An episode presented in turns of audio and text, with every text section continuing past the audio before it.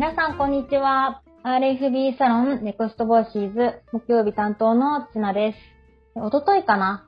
火曜日のサオリンに引き続き、今回は先行投資お姉さん話ということで、後編をお話ししようかなと思います。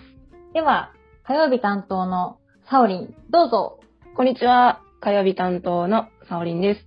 火曜日にね、私の先行投資の話をさせてもらったので、今日はちなちゃんの壮大な先行投資についてお話をお伺いしたいと思います。よろしくお願いします。はい、お願いします。ちょっとね、前回のサオリンのお話が気になるなって方は、サオリンの方に載っているので、そちらの方を聞いていただけたらなと思います。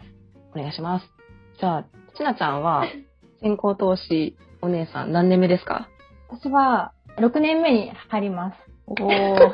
さあ、内訳を聞いていきましょうか。最初に先行投資したのが BUYMA なんだけど、その時に初めて BUYMA やるから右も左もわかんない。ってことで、女性の専用のコミュニティに入って、これ一緒よね？で、一緒、そう、実はね、一緒なんだよね。時間軸はずれてるけど。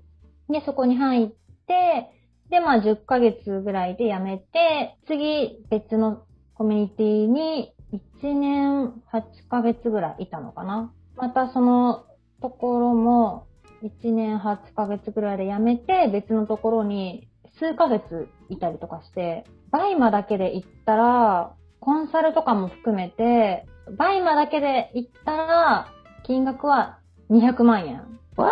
なんですけど、で、そこから、まあ、新しいことも学びたいなっていうことで、その他の勉強とかもして、まあ、総額300、300万円ちょっとぐらいかな。え、うんでもなんそか、他のことっていうのは他のことっていうのは、コーチングのこともあるし、うんうんあとなんか、その、バイマに関してもコンテンツとか買ってるから、細かいのをあんまり覚えてないっていうのもあって、確かに。そうそうそうそう。だいぶざっくりなとこもあるけど、でもその時ってさ、わかんなくない？こんなに投資してたんだって。ちょっと麻痺するよね。麻痺する。そう。振り返ってみると、わーってなるけど、なんか、失礼な話、中身見て、え、こんなもんっていうのもあった。あー、うん。なかった？なかったって言ったら嘘になるけど、正直ね。でもなんか、なんだろう。な、それを選んだのはやっぱ自分っていう。その情報を調べずに、パッと見てパッと言っちゃった自分に責任がある。そうそう、いうのがあるから、だから提供してくださった方は別に悪くないっていうか、そうそうそうそう。責任の所在はやっぱり自分だなっていうのがあるから、なんかまあ、勉強の一つだよね、それも。その先行投資するときに、心に決めてることっていうか、なんだろうな。そういうのがあるんだけど、うんうん。結構こう、コンサルとかって結構高額じゃん。うん。だから、コンサルとか受けるときはもう絶対にペイする。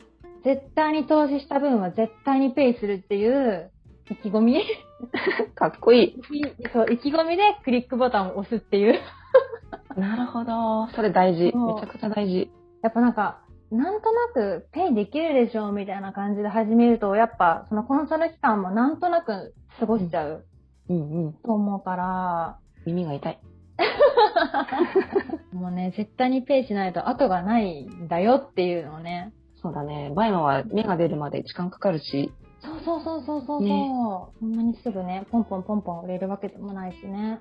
そう。だからそこで結構投資してしまうっていう、なんだろう、甘い罠というかね、あ、わあるかるわかる。あるかなと。確かに、すぐに結果が出ないから、あ、次この人に行ったらいけるかもしれないとか、次この手法行ったらいけるかもしれないみたいなので、ぐるぐるぐるぐるしちゃったりとかね。あるあるあるあるだよ。あるあるうん あるある、本当にそう。でもね、さ、なんかみんなが言うようにね、手法とかもね、出てるもんね、全部。どれだけ自分が継続できるか、努力して継続できるかっていうところに、どんだけ自分を信じてできるかっていうところにかかってるんじゃないかなって思う。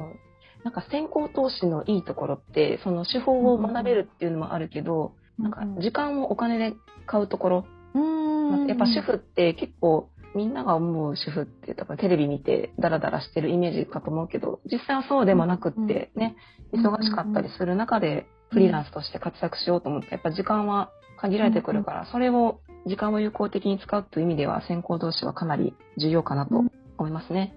そうだね。なんか、もう一人で、なんかもう右も左もわからない状態で、すっごい遠回りしてるよりは、もう一緒に、もうマンツーマンで道を作っていくっていうか、うん別になんかそのコンサルの先生がいるから稼げるとかじゃなくって、結局やるのは自分だから自分の責任なんだけど、うんその道しるべをがあるかないかだけで、やっぱり遠回りしなくてよかったりするから、そうだね、大事だね。うん、次は何に投資するの？次？何かな？なんか、極めた？え、全然極めてない。なんか、多分、コーチングもすごい楽しいから、うんうん。なんかもっと学びたいっていうことが多分出てくると思うし、うんうん。あ、そう、あと、なんか思ったのが、はい。例えば、月5万、5万円とかのパーソナルジムに通うのは渋るくせに、30万のコンサルは受けようとか、なんか、その、金額は高いけど、なんていうのかな、そのハードルが違ったりすることってない？なんか。わかりみがふ深い。